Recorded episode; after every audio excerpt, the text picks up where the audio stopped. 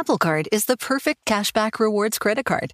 You earn up to 3% daily cash on every purchase every day. That's 3% on your favorite products at Apple, 2% on all other Apple Card with Apple Pay purchases, and 1% on anything you buy with your titanium Apple Card or virtual card number. Visit apple.co slash card calculator to see how much you can earn. Apple Card issued by Goldman Sachs Bank USA, Salt Lake City branch, subject to credit approval. Terms apply.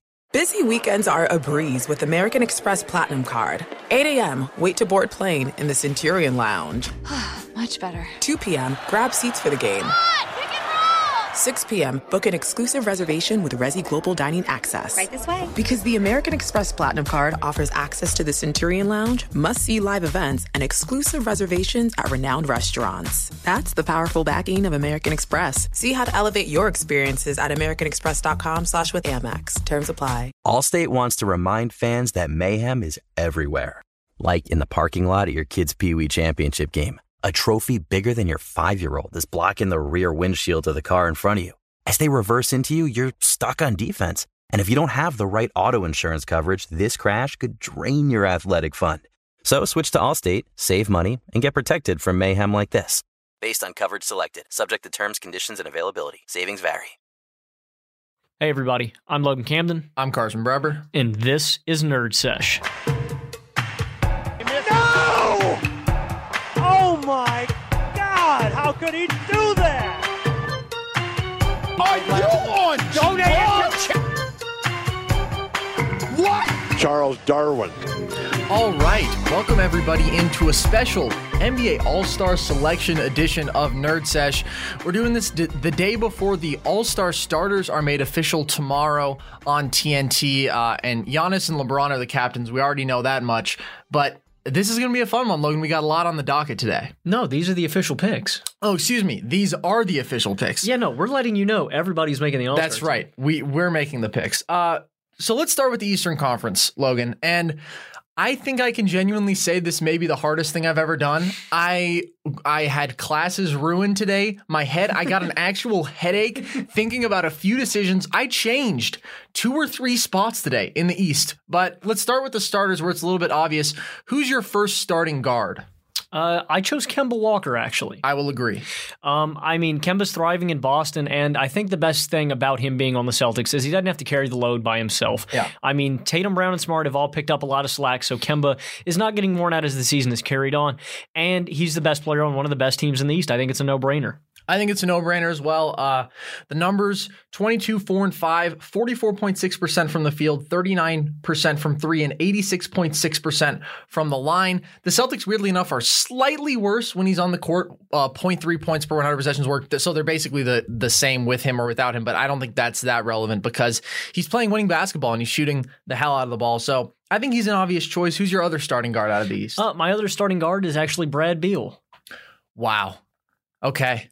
So I know it's it's an it's been a really bad year for him from three, but I'm still taking Beal as my second starting guard. So this is where we discuss one of my first dilemmas. I went when I first made my All Star team. A super rough draft. I had Beal as a starter. Then up until today, I had Beal on my team, and Bradley Beal is no longer on my All Star team. And let me let uh, let's get into So, this. so you're calling my list a super rough draft. no, no. no. But the reason for me is so Beal had an awesome start to the season, right? The dude's averaging 27 points, four and a half boards, 6.3 assists per game, 44, 31, 84 splits. I came down to it with him against Jayson Tatum, and I'll get into why. So this is like the Devin Booker from last year kind of snub, in my opinion. I think it can I think it can be viewed similarly. Here I think is the difference. The Wizards have been better without Bradley Beal. They're 10 and 25 with him, 4 and 3 without him. He's shooting 27% from 3 since December 1st, and they're 8 points per 100 possessions worse with him on the court. Now, this to me, I really expected to have Bradley Beal on my All Star team. I really did. But I looked down more and more and I went against the Tatum thing. And this was as hard as it could get for me because Tatum is obviously playing better defense, still scoring over 20 a game on, you know, a top four team in the East. Whereas Beal is putting up really high volume numbers on a team that really pretty much sucks. Um, and yes, he has propelled this offense to a certain extent, but I really think, crazily enough, Scott Brooks might deserve more credit for this offense because they just run and gun. And, you know, Jordan Jordan McRae can go in there and, and score 30. As I tweeted the other day, they have 10 guys that are averaging at least, excuse me, they have nine guys averaging at least 10 points per game that have played 20 games or more this season. So they have an awesome offensive scheme. I can't really um, oppose Bradley Beal being on the All Star team. And um, it, it, was as tough of a decision as I've ever had to make, frankly. So, who is your starting guard? My other starting guard is Ben Simmons. Okay. Yeah, just because Simmons has really turned around his season spectacularly, spectacularly to me, averaging 16, 7.8, and 8.5 now, along with a league leading 2.2 steals per game, 57.6% from the field, 58% from the line. In January, averaging 22, 10, and 8 on 62% from the field. Without Embiid there, when he is liberated, when he can, you know, be, be an actual screener, when he can work the pick and roll as both a roll man um, and as the ball handler. It's just so fun to see with him. And he he really can be special offensively, and we know what he's done defensively all season. But do you want to talk about the Bradley Beal selection a little more? You know, I'm not my word isn't godly. I'm just it's close. Wow, that was extremely sacrilegious. I'm just saying. Um, I don't know. I'm really surprised because you're a Brad Beal guy. I am, and so my initial tiebreaker was I think Bradley Beal is a better player than Jayson Tatum, so Bradley Beal is on my team.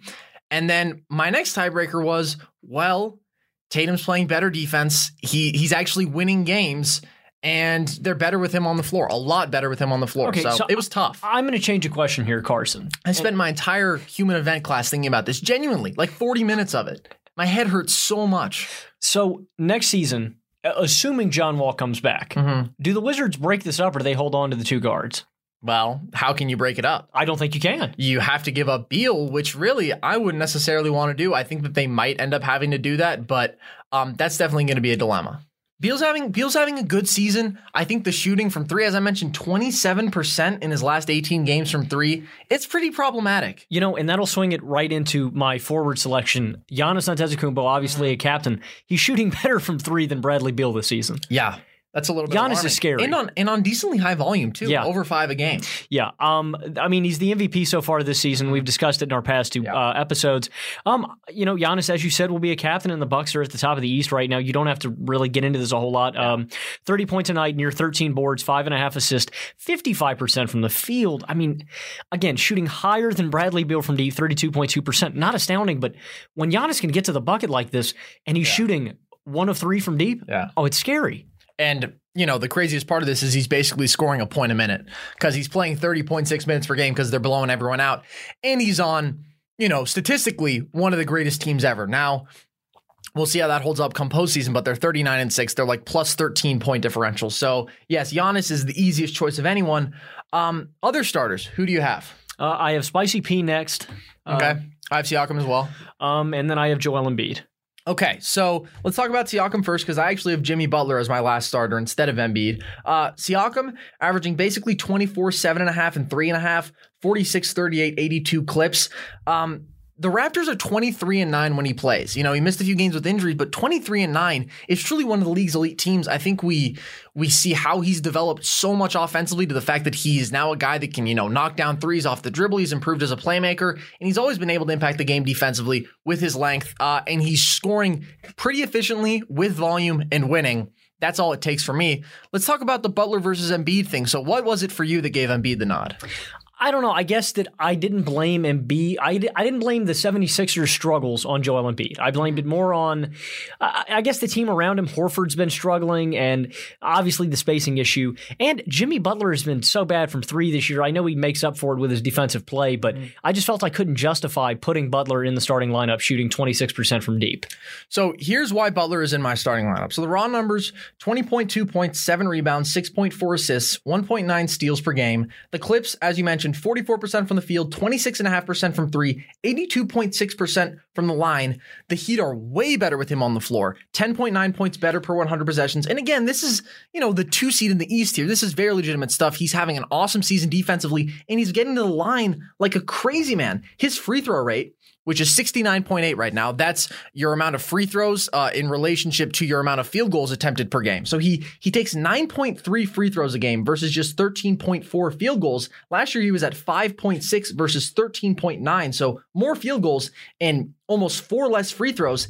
His 69.8 free throw rate uh, is the highest for any guard ever to attempt six and a half free throws a game in a season. It's Harden is at 51.4. So Harden is basically Wow. three quarters, um, a little bit less than three quarters, actually, of what Jimmy Butler's doing. I just think with the amount that the Heat of winning, which everything he does defensively as a playmaker, and yes, the shooting from three isn't great, but he's shooting pretty well from two. Um, and he's a guy that obviously gets the rim pretty much at will. And I, I think he has to be there for me. And Embiid just hasn't played quite enough games, I think, to get the nod over a guy that, you know, would be so close no matter what. I mean, I'm not mad at you. That was my debate on Mm-hmm. Embiid or Butler. Uh, the first guy off, so I'm going to take. I'm going to take it that Embiid is your next guy. Yeah, Embiid would be my first guy off. Um, so my next guy is uh, Ben Simmons, uh, in my opinion. Um, I mean, only three players are putting up 14, 8, and 6 so far this season. That's obviously Ben Simmons, Luka Doncic, and LeBron James. Um, obviously, Ben isn't as dominant a scorer or passer as the other two, but he is a top three point guard in the East, and I think he's deservedly here. Yeah, I, I think Ben Simmons is actually having a phenomenal season after what started out pretty ugly. You know, he was really struggling to find a role, and I think he came into his own, especially defensively, and now with Embiid out, is really dominating the game offensively. Um, so my next guy is Kyle Lowry. Really?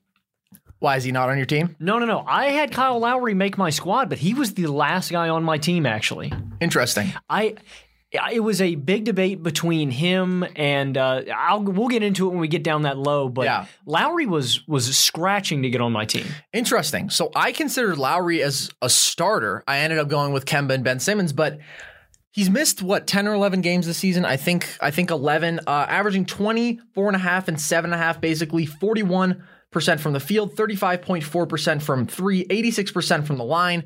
Is just a guy that impacts the game in so many ways. And it's always with Kyle Lowry. It's the little things, but he's on a top three team in the East. He is scoring at a really high level. One of to me, without question, the 10 best passers in the NBA and a pretty damn good raw shooter of the basketball as well. And it felt to me like the Raptors deserved a second guy because, you know, yes, they have been better with Siakam, decidedly better, but they were also, you know, decently successful without him. And the same thing happened. They were able to survive without Lowry. They've sort of been able to survive without everyone. So that's why I felt like Lowry was, you know, on the higher side of my list. My next guy is actually Trae Young. Um, Okay. so I put Trae up this high, obviously because his numbers. I mean, the team's not winning games. Yeah. and I'm assuming that was a major factor for. Did Trae make your team? so this was the second one of the hardest dilemmas I've ever Oh, had. God. Trae Young did make my team. Let's He go. made my team and it was so hard and I had it flipped. And can you guess who I had on? Jaylen Brown, No. Spencer Dinwiddie. Spencer Dinwiddie. Dude, I really wanted to put Spencer Dinwiddie on my squad. And so here's the reason that I had that I was considering Dinwiddie so thoroughly. He's averaging 22, 3, and 6.4 on the season, 42, 30, 78 splits. But to me, what really matters is the 26 game stretch that Kyrie Irving mysteriously disappeared. The Nets were 13 and 13. Dinwiddie averaged 24.8 points and 7.2 assists per game on 43, 29, 78 splits. I don't care about the inefficiency with Spencer Dinwiddie because you look at the degree of difficulty. Those were shots he had to take. He's not a great pure shooter of the basketball, but he's good enough to keep people honest. And when he gets hot, it's pretty scary. Um, was playing awesome as a playmaker. The dude was averaging 25 and 7 for a 500 team, basically, without their theoretical best player.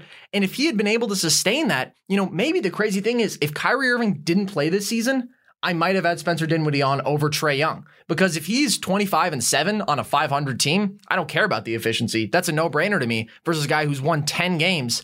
I wanted to make a statement about the winning, but then I looked at it and I said, okay, Unfortunately, we have to acknowledge the games when Kyrie has been out there, and due to, you know, Dinwiddie getting less time with the ball in his hands and really just being in a role that is not as perfectly suited to him, his production hasn't been the same. And now I'm saying, can I give it to a guy on a sub 500 team that has, you know, less points, less rebounds, less assists, less efficient? That's where it got tough for me to make. But this one was so close. I was so close to putting Dinwiddie because, you know, I think winning really matters in basketball, obviously. Now you said the Wizards are better without Brad Beal. Do you think the Nets are better without Kyrie? Oh man. I mean, this season, uh, uh, let me be clear. I don't think the the Wizards are better without Bradley Beal. They have performed better without Bradley Beal this season in, a, in a relatively small sample size overall. I think Bradley Beal is still the offensive engine for that team, and I love Bradley Beal. He's one of my probably one of my ten favorite players. Do I think the Nets are better without Kyrie? We're really getting to that point. I mean, they're five and ten with him. Um, It just seems like he's a little crazy, right? he ruins their chemistry. You look at, I honestly think the offense flows better with the ball in Dinwiddie's hands, which is a little bit crazy because Kyrie is one of the best one-on-one scorers in basketball.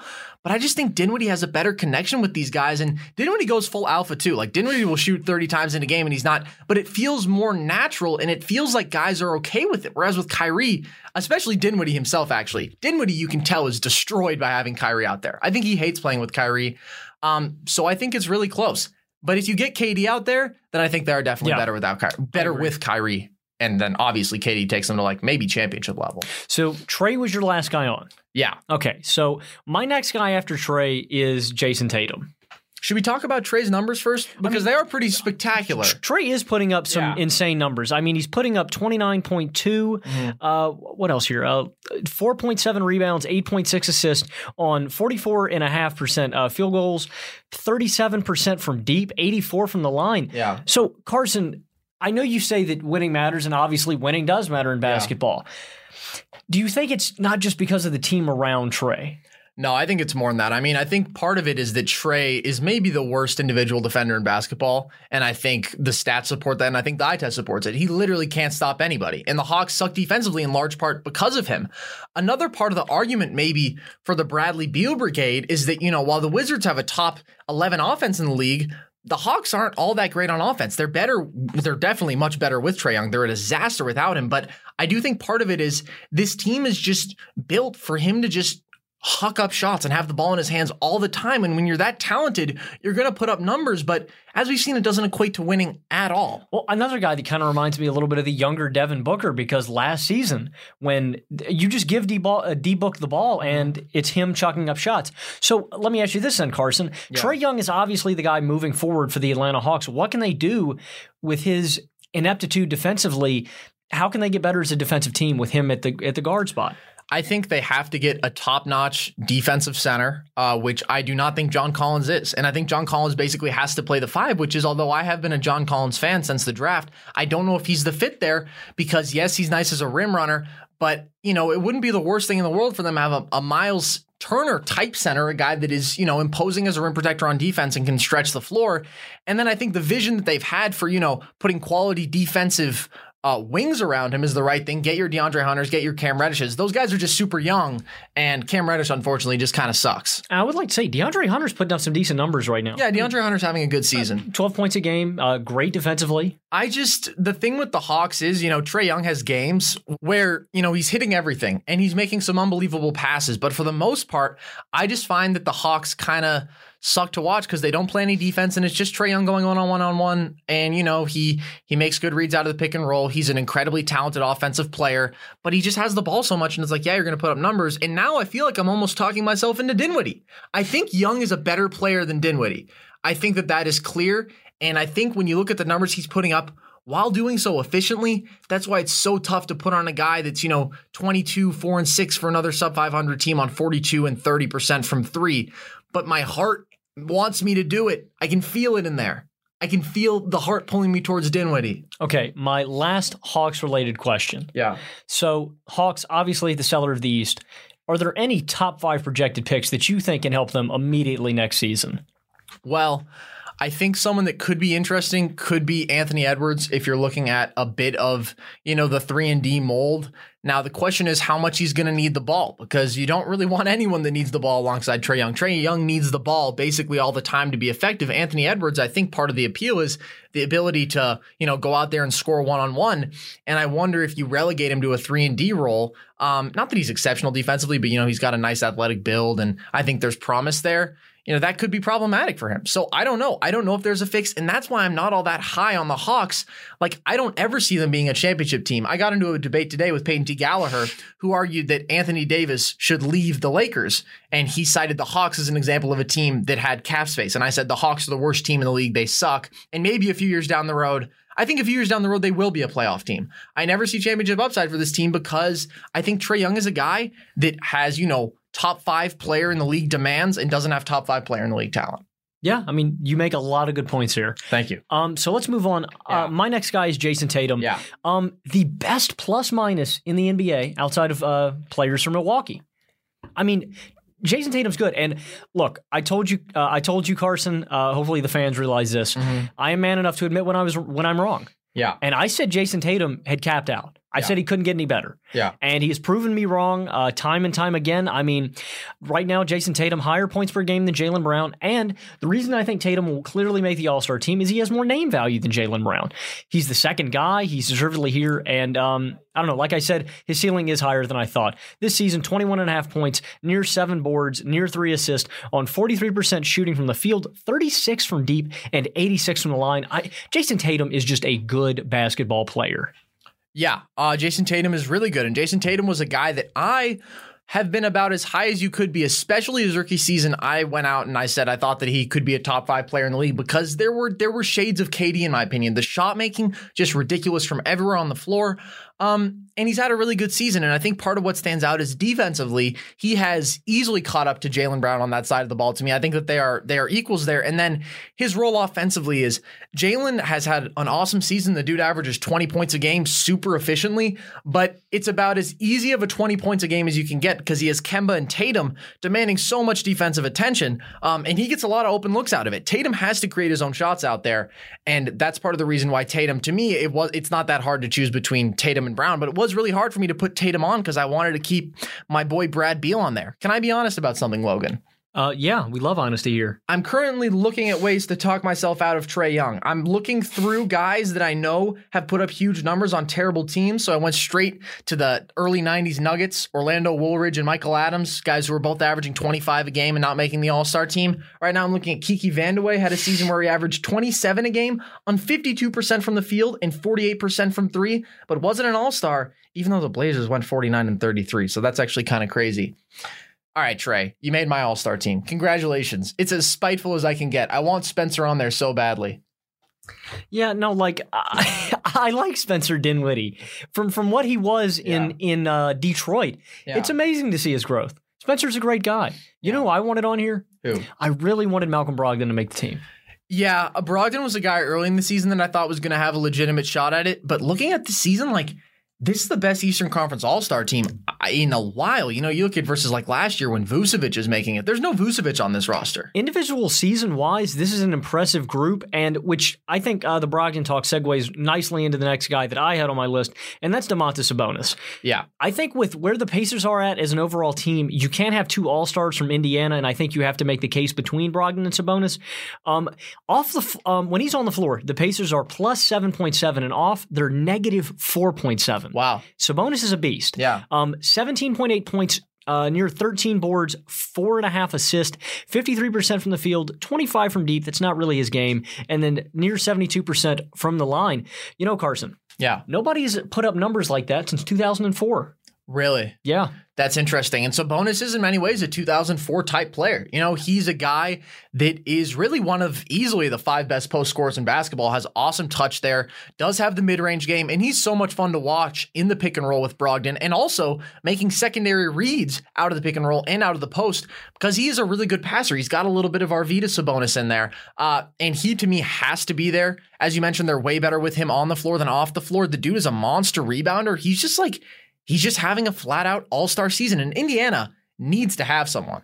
Any relation to Arvydas? You know, I, I No relation. Oh, I thought so. No relation. I know, crazy though. Mhm. An, an actual crazy no relation is that Bojan Bogdanovic and Bogdan Bogdanovic have no relation. Yeah, and you laughed at me. No, you didn't. Yeah. You didn't really laugh at me. But when I said it, I was like, I just assumed they were brothers. Yeah. And then you were like, I And never I said, did. And then I said, familiarize yourself with Yugoslav names. They all end in itch, all of them.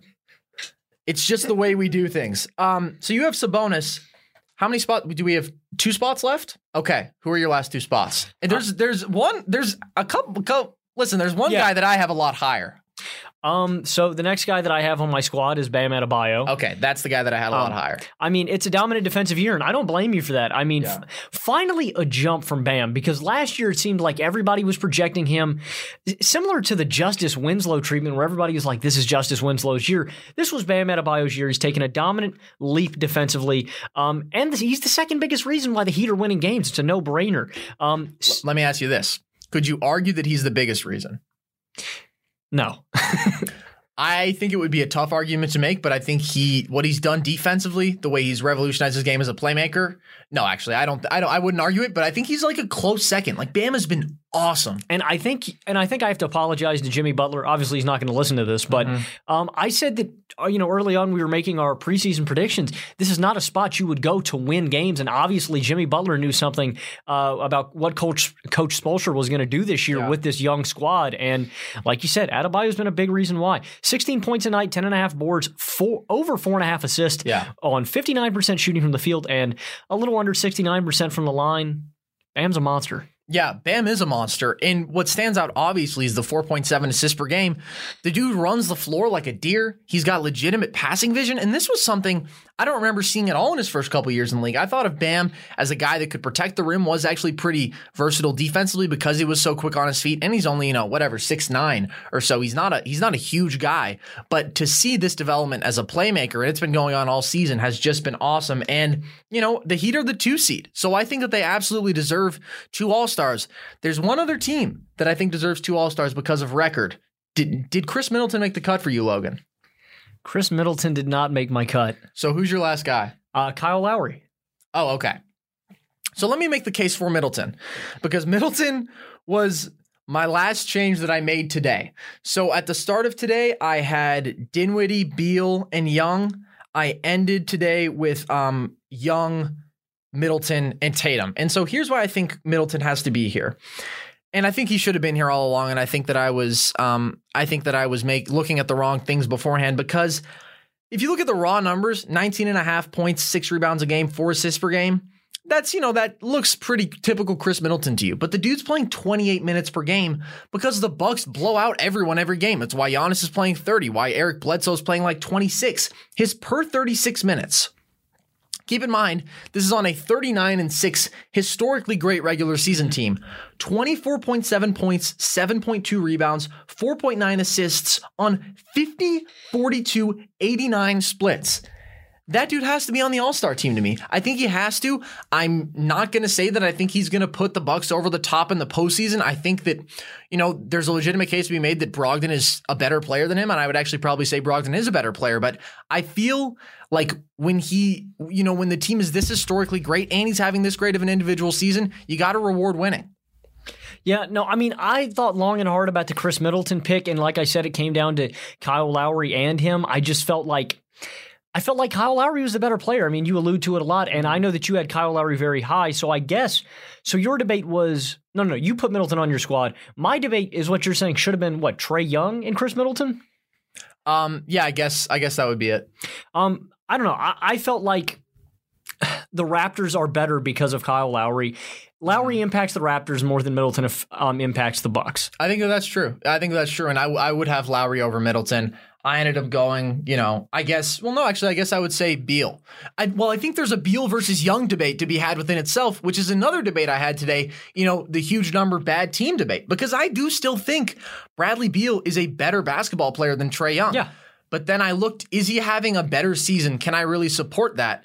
And I, I think that it was tough when both teams are so terrible record wise. Anyways, Um, some guys that, uh, some other Yeah. guys that were close. first off, Uh, Jaylen Brown, you know, I, I just felt like I couldn't justify putting three Celtics on the All Star team. Uh, I think Jayson Tatum and Kemba Walker are the clear cut one and two for the squad. Another guy. Now, I know you probably wouldn't have considered him as much, but Andre Drummond. I mean, in all honesty, and I know you aren't the biggest Drummond fan, Yeah. he was probably my first guy off. I get it. Over my man Dinwiddie. Yeah. Oh, Drummond's probably not the player most conducive to winning that I left off my list, but, you know, he can grab a rebound or two. but I don't care. So can Hassan Whiteside. Ouch. Come, don't do that. Don't do that. Let me just say, Don't this do season, that. this season, Drummond has had a lot of the Whiteside stuff in there. No. He's Andre Drummond would never be Hassan Whiteside. all right. Well, I've been unimpressed by Andre Drummond this season. My first guy off was Dinwiddie. My second guy off was Beal. My third guy off was Jaylen Brown, who was really having an incredible season after that extension that we were both pretty critical Mm-hmm. Yeah. of. You even more so than me. I think you said at some point anyone with a brain could see this was a terrible extension or something, and I like it now. No, no, I don't know what you're talking about. Okay. I, I don't remember that. It's been struck from okay. the record. Yeah, I said that. Yeah. The next guy off for me, and this is now my fourth guy off, Zach LaVine. I didn't really consider him at all, but I think he's, you know, there's been a lot of buzz about Zach LaVine. Part of it being because he's from a huge market and because he puts up these nice numbers 25, 5, and 4, 44.5% from the field, 39% from three, 83% from the line. But I mean, there's so many flaws with LaVine's game to me. And LaVine is a guy that I used to really love, really last season, because he was such a spectacular one on one scorer. But there gets a point where you watch the dude, you know, get this of tunnel vision over and over and make so many mistakes defensively and misread the pick and roll and just play basketball that is not conducive to winning. And here's why I don't care that he's putting up these great individual numbers you know, the Bulls are 27th in offense. And with their offensive personnel, that should not be the case. Lauri Markkanen is having a pretty brutal season. I don't know how much of that is on LaVine versus Boylen versus Markkanen. I think Markkanen needs to be more aggressive individually, but he's been relegated to basically a spot up shooter, which sucks because he's so skilled out of the post. He can handle the ball. And I think LaVine taking so many games over and saying, this is my game, I'm going to will us to a win, but then it's actually a loss, it, has played a part in that. No, you don't have to tell me about uh, the Bulls' woes. I do. Yeah, oh yeah, right. You picked the Bulls to make the playoffs. That's right. But yeah, have a laugh. sorry, they are also worse with him on the floor. Two point one uh, points per one hundred possessions worse, and they're just a bad team. So for me, if it's you know big numbers, bad team guy, it's Young and Beal are super close. I barely went Young, and LaVine is in a total tier below them. Yeah, I completely agree. And I did get into a massive Twitter argument with some guy about this that basically devolved into him arguing that Zach LaVine was a good defender because he averaged like 1.2 steals a game or something like that. He's been playing too much 2K. I let me tell you, Logan, that's an epidemic across this country. The excessive 2K. Anyone else that you really considered in the East before we move on to the West? Not really. I mean, you already mentioned Dinwiddie, and he yeah. was the last guy that I hadn't said anything about. Yeah, I agree. Um, that's it for the East. Let's move on to the West. The West is, a little more clear cut. I mean, I literally went brain dead. Not literally. I figuratively went brain dead. I'm so sorry. Yeah, no. How'd it was you, a good time. How'd you make it out? Uh, I don't know, man. I just kind of woke up one day. Wow. No, I, the, the West starters were so easy to pick, in yeah. my opinion. I mean, Luka is my uh, first guy, you know, mm-hmm. at the guard spot. Harden second, Kawhi, LeBron, and then Anthony Davis. So is that? Are you saying that you would have Luka above Harden? No, I was just, just saying guard spot wise. Okay. Yeah. So that's the same five I have. I I did for a second think about Jokic versus Kawhi. I thought about mm. Jokic AD just positionally wise. Yeah. Well, I was just going front court in I general. got you. Let's just talk briefly about these guys because there was some pretty crazy stuff happening. Harden averaging 36.9 points per game. That's the most since Jordan in 86 87, along with 6.3 assi- uh, excuse me, 6.3 rebounds, 7.4 assists, 44 36 86 splits. Uh, they're 8.4 points per 100 possessions better with him on the floor. His 12.4 free throws per game are the most ever for a guard. 13.4 threes a game are the most ever, period. He's broken his own record there. One interesting stat, and this doesn't have to do with the All Star game, but I was digging and I found some pretty interesting stuff here is that, you know, lately, Russell Westbrook has been putting up much better numbers, and a large part of that is the fact that Harden is getting doubled a lot more. So the ball is just going into Westbrook's hands, and he's handling it a lot better. Uh, he's getting to the rim. He's finishing better than he has all season. Still not shooting well from three at all. But in these games, even when Westbrook plays well, the Rockets are considerably worse. And so in January, Harden's averaging 31.4 points per game on 36% from the field, 26% from three. That shows, you know, that he's still going to get his when you double, but you're going to make him work a lot harder and it's going to get a lot uglier. This is sort of some crazy splits to me. Harden in wins this year, 40.7 points per game, 47.5% from the field, 41.5% from three, over 25 field goals per game. In losses, 30.3 points per game, 37.5% from the field, 25% from three, 22.4 field goals attempt per game. Whereas for Westbrook, his his shots go up in games that they lose. They actually take the same amount of shots per game in losses. His points go up and his efficiency goes up. So this is a little bit of a we got a little sidetrack there. I should I should say I got a little sidetrack, but it's just interesting to me that you can see so clearly in the stats that it really is anyone but Harden. Even when Russ gets his, it's still better to have Russ get his than mm-hmm. Harden get his. I don't really have anything to add. I mean, yeah, sorry, that was just a weird. I just found those stats and I was intrigued. It's kind of what we do here at Nerd Yeah, that's true. I mean, James Harden is averaging almost 37 points a game. Yeah. It's not like I was going to leave him off. Uh, so let's talk about the other guy in the backcourt, yeah. and that's Luka Doncic. Um, we've said it on here. We love Luka Doncic. Mm-hmm. we think he's going to be the best player in basketball very mm-hmm. soon. Yeah. Unbelievable passer, scorer, and leader for the Dallas Mavericks squad. I can't say enough good things about him. Um, yeah. They're currently sitting at fifth in the West at 27 and 16, a team that I did not expect to make the playoffs. Better than the Rockets. Yeah. It's crazy to think about. Yeah. And, and the Rockets have Harden and Westbrook and better, Capela. better than the Rockets with a subpar KP who has been banged up. It's just Luka going insane. No, Maxi Kleber is going pretty insane Maxi too. Kleber's going insane too.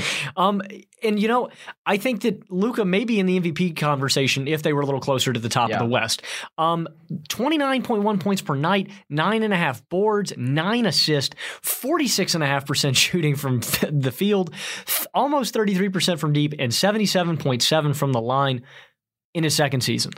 Get out of here. He's the greatest 20 year old ever. Enough said. I would like to point out that he shoots 58% on two pointers. So, you know, he gets to his spots there. He's got a beautiful touch around the rim, great floater game, pretty good offensive rebounder and gets some some tip-ins there. And yeah, he shoots a high volume of threes which brings his overall, you know, raw field goal percentage down, but I think it's good he keeps the defense honest and when he gets hot from there, it's just like, "Oh, this game's over. Luka's going to score 40." Fun to watch. My favorite player to watch in basketball right now. Moving into the front court, I mean, basically equally no brainer ish. LeBron, 25, 7.5, and 11, 49, 34, 70 splits. They're way better with him on the floor, 10.3 points per 100 better. Do we even need to discuss more? I think he's still the best player in basketball. Eleven assists. I know. It's crazy. It's phenomenal. He's posting dudes up like never before. The uh, the passing, I mean, he's one of the three best passers in basketball to me. He's just insane. He's the best. Yeah, I, I agree.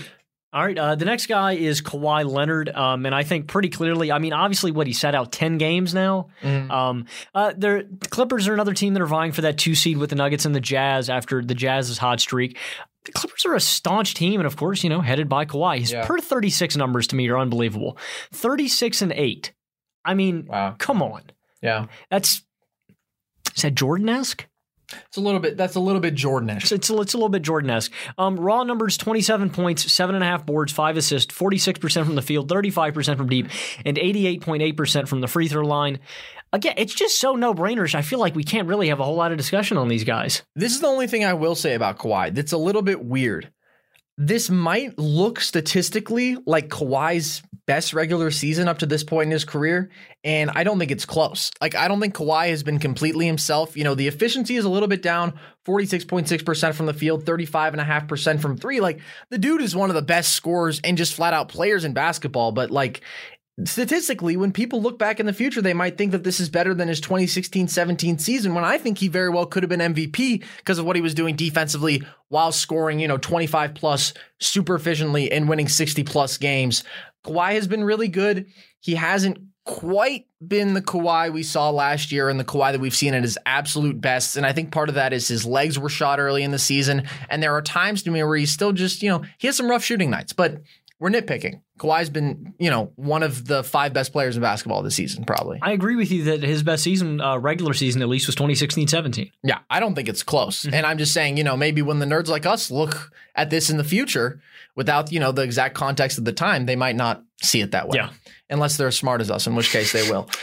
AD for the last starting spot, you know, having an awesome season, 26.6 points, 9.3 rebounds, 3.2 assists per game, 1.5 steals, 2.6 blocks, 50 30, 86 splits, 86% from the line on over 8 free throws a game. Carson, pull my card if I'm out of line here, okay? I'm I'm I've got it in my hands. I think Anthony Davis is better. He has improved since his time in New Orleans. I That's think- interesting. I think this is the best Anthony Davis we've ever seen.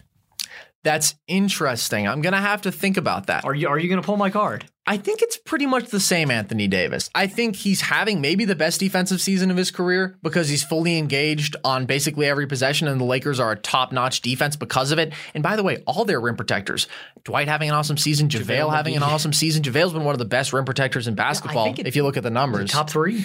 top three in field goal percentage allowed at the rim. He's averaging like a block every 10 minutes, so 3.6 blocks per 36. Yeah, he's having an awesome season. Um, but AD is obviously the center of all, all that, and the dude can score the rock like a crazy man.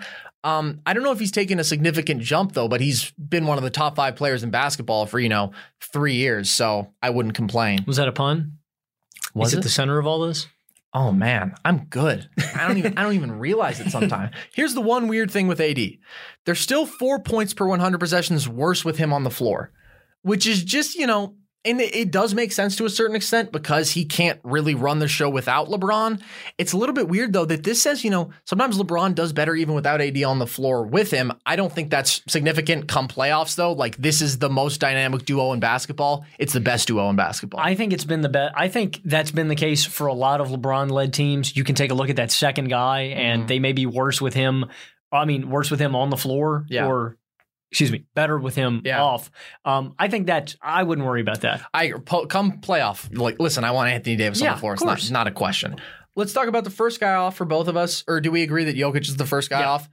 Jokic, after a rough start to the season, has turned it around and is having really a great season. And you know, he was super disengaged early. He came in out of shape. He's been so really nice and aggressive as of late, and his touch is just phenomenal. I mean, the shots that he can hit. Part of what I say is so marvelous about Jokic is everything he he makes is contested because he can't shake anyone, obviously. So people are on him all the time, and he just hits these turnarounds. We're like, wow, I don't know if anyone else in basketball can make that shot. Averaging 19 and a half points, 10 rebounds, 6.3 assists, 51, 33, 79 splits. The Nuggets are much better with him on the floor than off it. And since December 12th, when that turnaround really started, he's averaging 23, 10, 6.5 on 55.5% from the field, 43.4% from three, 79% from the line, and the Nuggets are 16 and 5. That's vintage Jokic. If he'd been doing this the entire season, MVP level.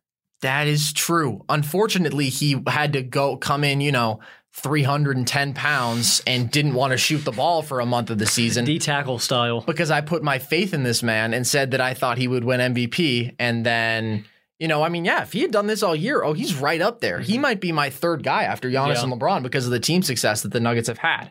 Uh, let's move on. Who's the next guy for you? Uh, I had a lot of debate between this one, but Uh-huh. I still ended up going up uh, going with Damian Lillard despite the team woes.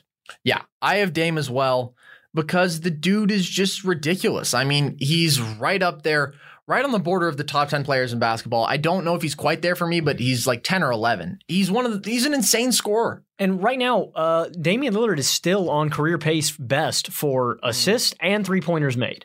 Um, near 28 points a night, um, four rebounds a night, seven and a half assists, 44% from the field, near 37% from deep, and 88 from the line. He's just a bucket, and he's the best player on the Blazers. I wish. Do you think Dame should leave the Blazers? No, I don't, because I don't think that he's good enough to be the best player on a championship team. In Yeah, fact, I I- basically know he's not. That's what I'm saying. But he needs the ball a lot. I mean, okay, here's an interesting version of Damian Lillard. 35 year old Damian Lillard as like a catch and shoot guy, a dude coming off pin downs all the time with his lethal stroke. That's an interesting Dame that could maybe be like a lethal sixth man someday. Looking forward. I thought you were going to pitch me on like a Damian Lillard to Denver Nuggets kind of trope because it just seems like every guy's got to go to the Nuggets. No. Uh, although actually he might be pretty insane for the Nuggets. Uh, I mean, yeah, he's averaging 28 a game, only 2.8 turnovers to me, which is really impressive when you look at the seven and a half assists and also just how much he has the ball in his hands. He's got the ball a bunch and doing it with decent efficiency, you know, 44.5% from the field, 37 from three, 89 from the line, and they're 11.2 points per 100 possessions better with him, which, you know, makes sense because he's everything for this banged up team. So he was your next guy as well. Yeah, he was he was my seventh guy overall, and I think he's having another. I don't know if it's an underrated season because the Blazers have struggled so much, but again, you know, you don't have Nurkic, you lose Zach Collins, you lose um, you lose Rodney Hood, You have Hassan Whiteside. you have Hassan Whiteside. It- it's just you know it's been a tough season in Portland, but they still have playoff aspirations, and Dame absolutely has to be here. So who's your number eight? My number eight would be Donovan Mitchell. As is mine. Wow, look at this. We're going down to the T. Uh, yeah, Mitchell averaging 24.7 points, 4.2 rebounds, 4.3 assists per game on 46, 36, 86 clips. I do think that this is a better Donovan Mitchell than we've ever seen, more consistently efficient. I mean, he has some games where he just goes full alpha and you can barely stop the dude. So I'm going to uh, beat the dead horse here. I'm going to ask the question again.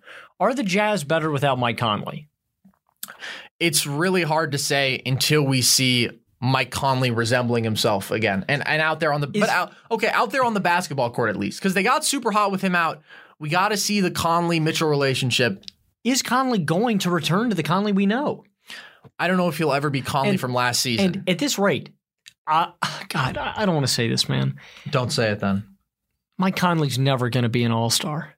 That's crazy. That's hard to. That's Ugh. You play your whole career in the West, though, and that's what's going to happen. Here's what I think we can assume Mike Conley is not going to be a 13 point per game guy on 38% from the field, under 38%. I mean, that can't be right. He's got to come back. That's strong. what. So, so I think it is going to be interesting to see because I think Mitchell has been great with the ball in his hands a lot. They've gotten Ingles way more involved, and Ingles has not only taken over as a playmaker, he's shooting the hell out of the ball. You know, ever since Conley went down, so it's going to be weird. And yeah, the Jazz are the Jazz are really good. Conley hasn't played that much in his two games back. He's played under 20 minutes, so I'm not really considering that in my evaluation of how the Jazz are with Mike Conley. We're going to have to see him playing 30 minutes a game with the ball in his hands a lot before I really feel comfortable making an assessment. So uh, my next guy after Donovan Mitchell, I don't have a whole lot to add. I mean, he's the offensive engine with Conley out. Um, again, after Mitchell, I felt like it got really hard, Okay. and so my next guy is Karl Anthony Towns. Okay. Cat is on my team, but he's the last guy on my team. And really, the reason he's the last guy on my team is because he's only played, was it 26 or 27 games now? But offensively, He's he's the best. he, I mean, he's the best shooting center we've ever had. He is genuinely the best three point shooting center in basketball history. When you look at the volume he does it at, shooting 40.6% from three, hitting step backs. He's having an insane offensive season 26 points, 11 boards, 4.3 assists on 50.4% from the field. I mentioned over 40% from three, 81% from the line. This team is better when he's out there. They're worse defensively when he's out there, though. Like, I his, that's- his, his defense is a problem. His defense is a problem, but it's not enough to keep him from being an all star when he's doing revolutionary stuff like this offensively. And the Timberwolves, they're they've got to be around 500 when he plays. They're way below without him, and we saw they had that stretch, you know, where Towns and Wiggins were both out, and it was just a disaster. But they started off the season, you know, near the playoff conversation. I never quite bought into that, but oh wait, never mind. They're still nine and 17 with him, Man, so that's pretty ugly. That's pretty ugly. I did not expect that. Yeah. Maybe. No, I'm not going to say it. No, he's still on my Yeah. team, but that's why he's my last guy. Yeah, I I understand. It's just the numbers astound you. He's so good offensively. I know we had a little bit of debate before. Who's your next guy? So my ninth guy is Devin Booker. Okay, Devin Booker is on my team. Uh, I have him one spot below my next guy. Okay, uh, so let's talk about Booker because Booker is a guy that I have been campaigning for in the All Star game all season long. Um, he's having a phenomenal season, averaging 26.8 points, 4.1 rebounds, 6.4 assists per game. This is maybe the craziest part, Logan. This is a guy whose efficiency, you know, dipped a little bit last year with the volume of threes he had to take and just with the offensive burden overall. 51% from the field, 36.5% from three, and 91% from the line. They're way better with him on the court. He has a positive plus minus overall. They're 18 and 22 when he plays, 0 and 3 without him. He's scored 30 or more points in 10 of their last 13 games. And part of the thing with Devin Booker is I, I have said for a while, I think he's the most versatile scoring guard in basketball because he's such a good cutter. He's so willing to play without without the ball and come off pin downs for catch and shoot threes, and also can create for himself in so many ways. Is a dynamic one on one scorer, gets to the rim, uh, gets to the line, knocked down from three, and also has an actual post game one of you know a handful of guards that can score out of the post and has a beautiful post game. So I love Devin Booker. The Suns are good enough where he just has to be here this year, and if he's not, it will be criminal. Yeah, I completely agree. And you uh, mentioned the number dip a little bit, and it's not. With the upgrade in talent that the Suns have made and Ricky Rubio handling the ball more, you would expect maybe a three to four point decrease in what? It's like half a point, one point from last year? No, he's actually scoring more per game. Really? he's I thought he was at like 27 and a half last year. Now he's at 26.6, and his assists are only 0.4 down versus, you know, last year when he was basically running point. And this year he's off ball a ton, but he's he has come so far as a passer. That's been one of my favorite things of watching him grow. He's one of, I think, my three favorite players to watch in basketball. I love watching Devin Booker play. Luka D Book and who? Jokic. When Jokic is on, I think Jokic is incredible. And he's so weird. He's so weird, but it's like the touch and the passing. I'm a sucker. I'm a sucker for passing, which is why I've loved Jaw forever. Jaw is, you know, one of my favorite guys to watch too. So, the guy I had after Towns, and Okay. we, we discussed this briefly. Okay. I have Paul George. Okay. Paul George is not on my team. Criminal. Criminal. Criminal. Okay, I gotta know. I gotta know who you left off. Then did you leave? Did you leave Gobert off? So you left Brandon Ingram off. I wanted I- No. Oh, Logan, you've got me fired up Carson, now. I wanted to put Brandon Ingram on there bad. I just could not justify it. Okay, here's how you justify it. Ready? Paul George has played 26 games this year. Yes, he's averaging 23 and a half, six rebounds, and 3.7 assists on 43, 39 and a half, 91 clips. That's great. They're one point per 100 worse with him on the floor. And here's the thing he's mailed this season in. He's content to just sit back there and jack up threes. He's not playing the same defense. And do we really think he's hurt right now? I don't. I think he's playing because he doesn't care about this regular season while Brandon Ingram is leaving his heart out there every night for a Pelicans team that he has kept relevant, averaging almost 26 a game, almost seven boards, four and a half assists on 48, 40, 86 clips. He does everything for this team. He has revolutionized his game. We've always known what he is as a pack, as a passer, as a decision maker, the ability to shoot off the dribble now, get to the rim, get to the line. This dude does everything. And I won't see it, Logan. I won't see it for a dude that's played 26 half-assed games. How many times did you practice that in the mirror? I didn't expect to have to. So zero. Brandon Ingram is having a, a phenomenal season. Okay. Per 36, their numbers are literally the exact same. Because you know what? Because Paul George doesn't want to play. Paul Paul George is a better defender. And um so yeah, that's about what I got to say on Paul George. Brandon Ingram has turned into, I think, one of the 20 best players in basketball this season. I think I'm I think I'm comfortable saying that. And he has to be here. He just has to. The things he's doing offensively are absurd. I mean, look at the 49 point game. That to me was a nice moment where he got some national recognition for what he's basically been doing all season, scoring 25 every game, setting up teammates beautifully. He's such a good passer at his height. He sees he sees the floor really well. God, I love Brandon Ingram. Okay, well, I think we've clearly found some video content. Um, okay, Carson, Yeah. you've won this one. I got BI on the squad. Yes. Oh, that Th- warms thank my you, heart. Thank you, English textbook. that warms my heart. Yeah, you learned a little bit about rhetoric. Yeah. Realized uh realized I was teaching you a thing or two, huh? Well, that's good to hear because Paul George, I really don't think deserves it, and I'm a big Paul George guy. I think he's a top 10 player in the league when he's given when he's playing all out, but he's like he's not doing the same things offensively or defensively, and he's just not playing. So that's why I would have BI. Okay, so let's move on. My last guy who made the squad is Rudy Gobert, and I mean, you cannot leave off the best defensive player in basketball. I agree. Um, Although it's been done twice in a row. You can't do it. though. Trust me, you can't do it. Um, I- defensive player of the year so far, and he always puts up stellar numbers. I mean, he had some competition for the last spot, I have to say, but he ultimately won out. 15 and a half points a night, 14 and a half boards, a little under two assists a night, 68% from the field, which, you know, as you should expect, and a little under 63% from the line. Anything to add, Carson? Yes, a lot to add, actually. Um, the Jazz are 18 and a half points per 100 better when he's on the floor, which I think for people playing legitimate minutes, that's got to be the best mark in basketball. Hey, man, what do you think about your defensive player of the year pick? I made a mistake. I made a serious mistake. And I went and I, you know, what's crazy was, so we were on the podcast and I cited basically the statistical reason that I couldn't pick Gobert was that people had shot the 15th best percentage at the rim against the Jazz. And I was like, which is weird because it feels to me like everyone's terrified of Gobert and he controls the game in the same way. And I said, I think he's still the best defender in basketball. I think Anthony Davis is having a better defensive season. And then I realized that I was making a mistake. So let's just walk down the defensive numbers for Gobert because I think it's pretty clear how he impacts the game. He's a defensive genius. He has the longest arms, except for Bruno Caboclo's that I've just about ever seen. He's able to switch out onto guards, like he can guard everyone. The defensive metrics. And these, you know, I'm a little bit skeptical of all of these, but generally, when there's a real consensus among them, you can trust them. Defensive win shares, defensive rating, and defensive box plus minus all have him in the top six in the league. But let's get to the real numbers that I think we can really trust. So, of 29 players to defend 200 or more shots at the rim this season, Gobert has allowed the fourth lowest field goal percentage. Within 10 feet of the rim, people shoot 43% against him, and their average is 56. So they're almost minus 13 with Gobert being there.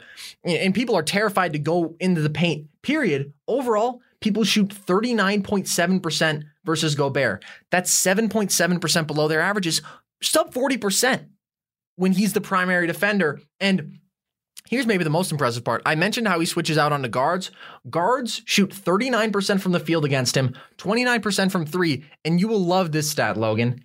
He has blocked almost twice as many shots by guards as as shots that guards have made on him. Almost twice as many. Basically, don't shoot on him. Basically, don't shoot on him. Don't him. do it. And he's the best defender in basketball, and, and it's still not close. And he's an all-time defender. All right, Carson. So who was the first off? So my first off was Paul George. So it wasn't okay. No, but it wasn't. look, look. I- I- he's the first guy off. Yeah, but Ingram was Ingram was my tenth guy on. I You do realize how this sounds a little bit, right? No because I didn't think I just didn't think PG had a case. I mean, PG is damn good, but this just isn't his season. Okay, now I noticed that you have Russell Westbrook as your next guy Yeah. that you left off. Yeah, My next guy, and I really wanted to put him here, yeah. Lou Williams. Oh, nice. Yeah, It's just the West is so hard, man. Yeah, and the way Lou started the season, I thought that he was actually gonna be really in this conversation. He was having just a phenomenal season, like the best of his career. The efficiency has gone down a little bit since then, and I think the raw numbers have gone down, but I will not object because I think Lou is one of the 20 to 25 best offensive players in basketball. He's got such a great understanding of the pick and roll now. He's just a deadly shooter. He gets to the he gets to the rim and gets to the line. So I love Lou. I, I will not object. So you mentioned Russell Westbrook a little earlier in some of the numbers he's been putting up. Is there anything else you'd like to add on top of that? Yeah. So there was a moment where I considered Russ. And, you know, Russ had one of the worst starts to the season for anyone you could consider an all star, like that I can remember. I, and he's still shooting 23.5% from three. There's still 1.8 points per 100 possessions worse with him on the floor. The raw numbers have gotten a lot better 25.3 points, 7.9 rebounds, 7.3 assists. Um, and as I mentioned earlier, he averages two and a half more points per game and takes almost one and a half more shots a game in their losses. So when they go to him more, even if he performs better, they lose. He's just looked better. And there are some dudes that just straight up can't guard Russell Westbrook. Some dudes that he is too quick for, and more than anything, too strong for. Like I was watching Shai Gilgeous Alexander try to guard him the other day. Shea, who's six six long, and he didn't have a chance because Russ is just so strong. He gets to his spot, you know, eight to 10 feet from the rim, shoots that little turnaround. And if he misses, it's going to be by his own doing because he's, you know, got a pretty broke jumper. Um, but there's sometimes where people can't stop him. And that's why he, like, it flashed through my mind, especially when I, you know, looked at the PG 26 game thing. Um, but I, I think Towns is more deserving because he's just like, well, better, way better. That was the threshold for me, like those three guys. And then I uh, I considered uh, CJ McCollum. Uh, I considered Chris Paul a little bit. Yeah. And then I considered, surprisingly, I think I had to. I considered Andrew Wiggins for a brief moment in the sun. I didn't. I will be honest. Um, Wiggins is better, but you know he missed he missed a bunch of games, and the Timberwolves suck, and he's still a flawed player. My third guy off was Chris Paul. Chris Paul, 17, 5 rebounds, six and a half assists, 1.6 steals per game, 48, 37, 90 clips. They're 9.2 points per 100 possessions better with him on the floor. And the dude is just still he's a great basketball player. We, you know, the clutch numbers are well documented. It seems like overall, since he really got engaged, I mean, to me, he's clearly the best player on this team. SGA is really good. I think CP3 is still, when he wants to be, a notch above that because of the shot making, because of the genius passing that he still pulls out. And the dude can still play defense. And with the Thunder at, what, 25 and 17? I think they're one game back of the Rockets right now after that crazy 15 point comeback they had in the last six minutes, which I watched and was super fun. Gallinari went crazy. Um, uh, CP3 deserves to be in the conversation without a doubt to me, but I couldn't quite give him the spot. Yeah, uh, 25 and 19 right now, and it looks like uh, they're at a close game right now against the Magic, so we could see them go 26 and 19. But I mean, I thought the Thunder were going to stink. So, Yeah, oh yeah, you did. But to be fair, you thought that they were going to trade everyone. yeah, I mean, you win some, you lose some. I lost Yeah. a lot in the preseason predictions, but Chris Paul has been putting up stellar numbers, and I mean, he is the guy on this team. Shai Yeah. Gilgeous Alexander can put up all these crazy numbers and all these crazy games. Chris Yeah. Paul is still the man in OKC. Yeah, and in crunch time and in the playoffs, that will be you know as obvious as ever. But SGA, SGA might be my fourth guy off. Well, maybe Lou, maybe Lou, but SGA is right there just because that dude gets to the rim whenever he wants. SGA over McCollum. Um, that's a that's a tough one. I think maybe because the Thunder are just a better team. I think McCollum is a better player than SGA, and McCollum is like obviously still putting up numbers just because that dude can flat out score at one on one as well as probably you know probably a top five one on one guard scorer just with how many moves he has in his bag, the difficult shots he can make. I love CJ McCollum.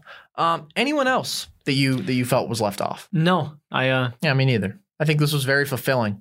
All right. Well, um, Hold on, before we go, okay. let me just say that this is good to get off my chest because I've really been torn up about this, especially with the East. I mean, uh, frankly, before we actually did this today, I was really, my head was hurting and I was thrown off. Beal, Young, you know, Dinwiddie, You know, Tatum. some people stress out about schoolwork. Some people stress out about relationships. Yeah. Us here at Nerd Sesh, we, we stress out about who we think is going to make the All Star team. That's true. It's, it really is true. That's really what, that's really what happened today. Is that it? Is that you? It's off your chest. I'm done now. okay. Uh, I hope you all have enjoyed. I've been Logan Camden, I've been Carson Breber. and this has been Nerd Darwin. Sesh.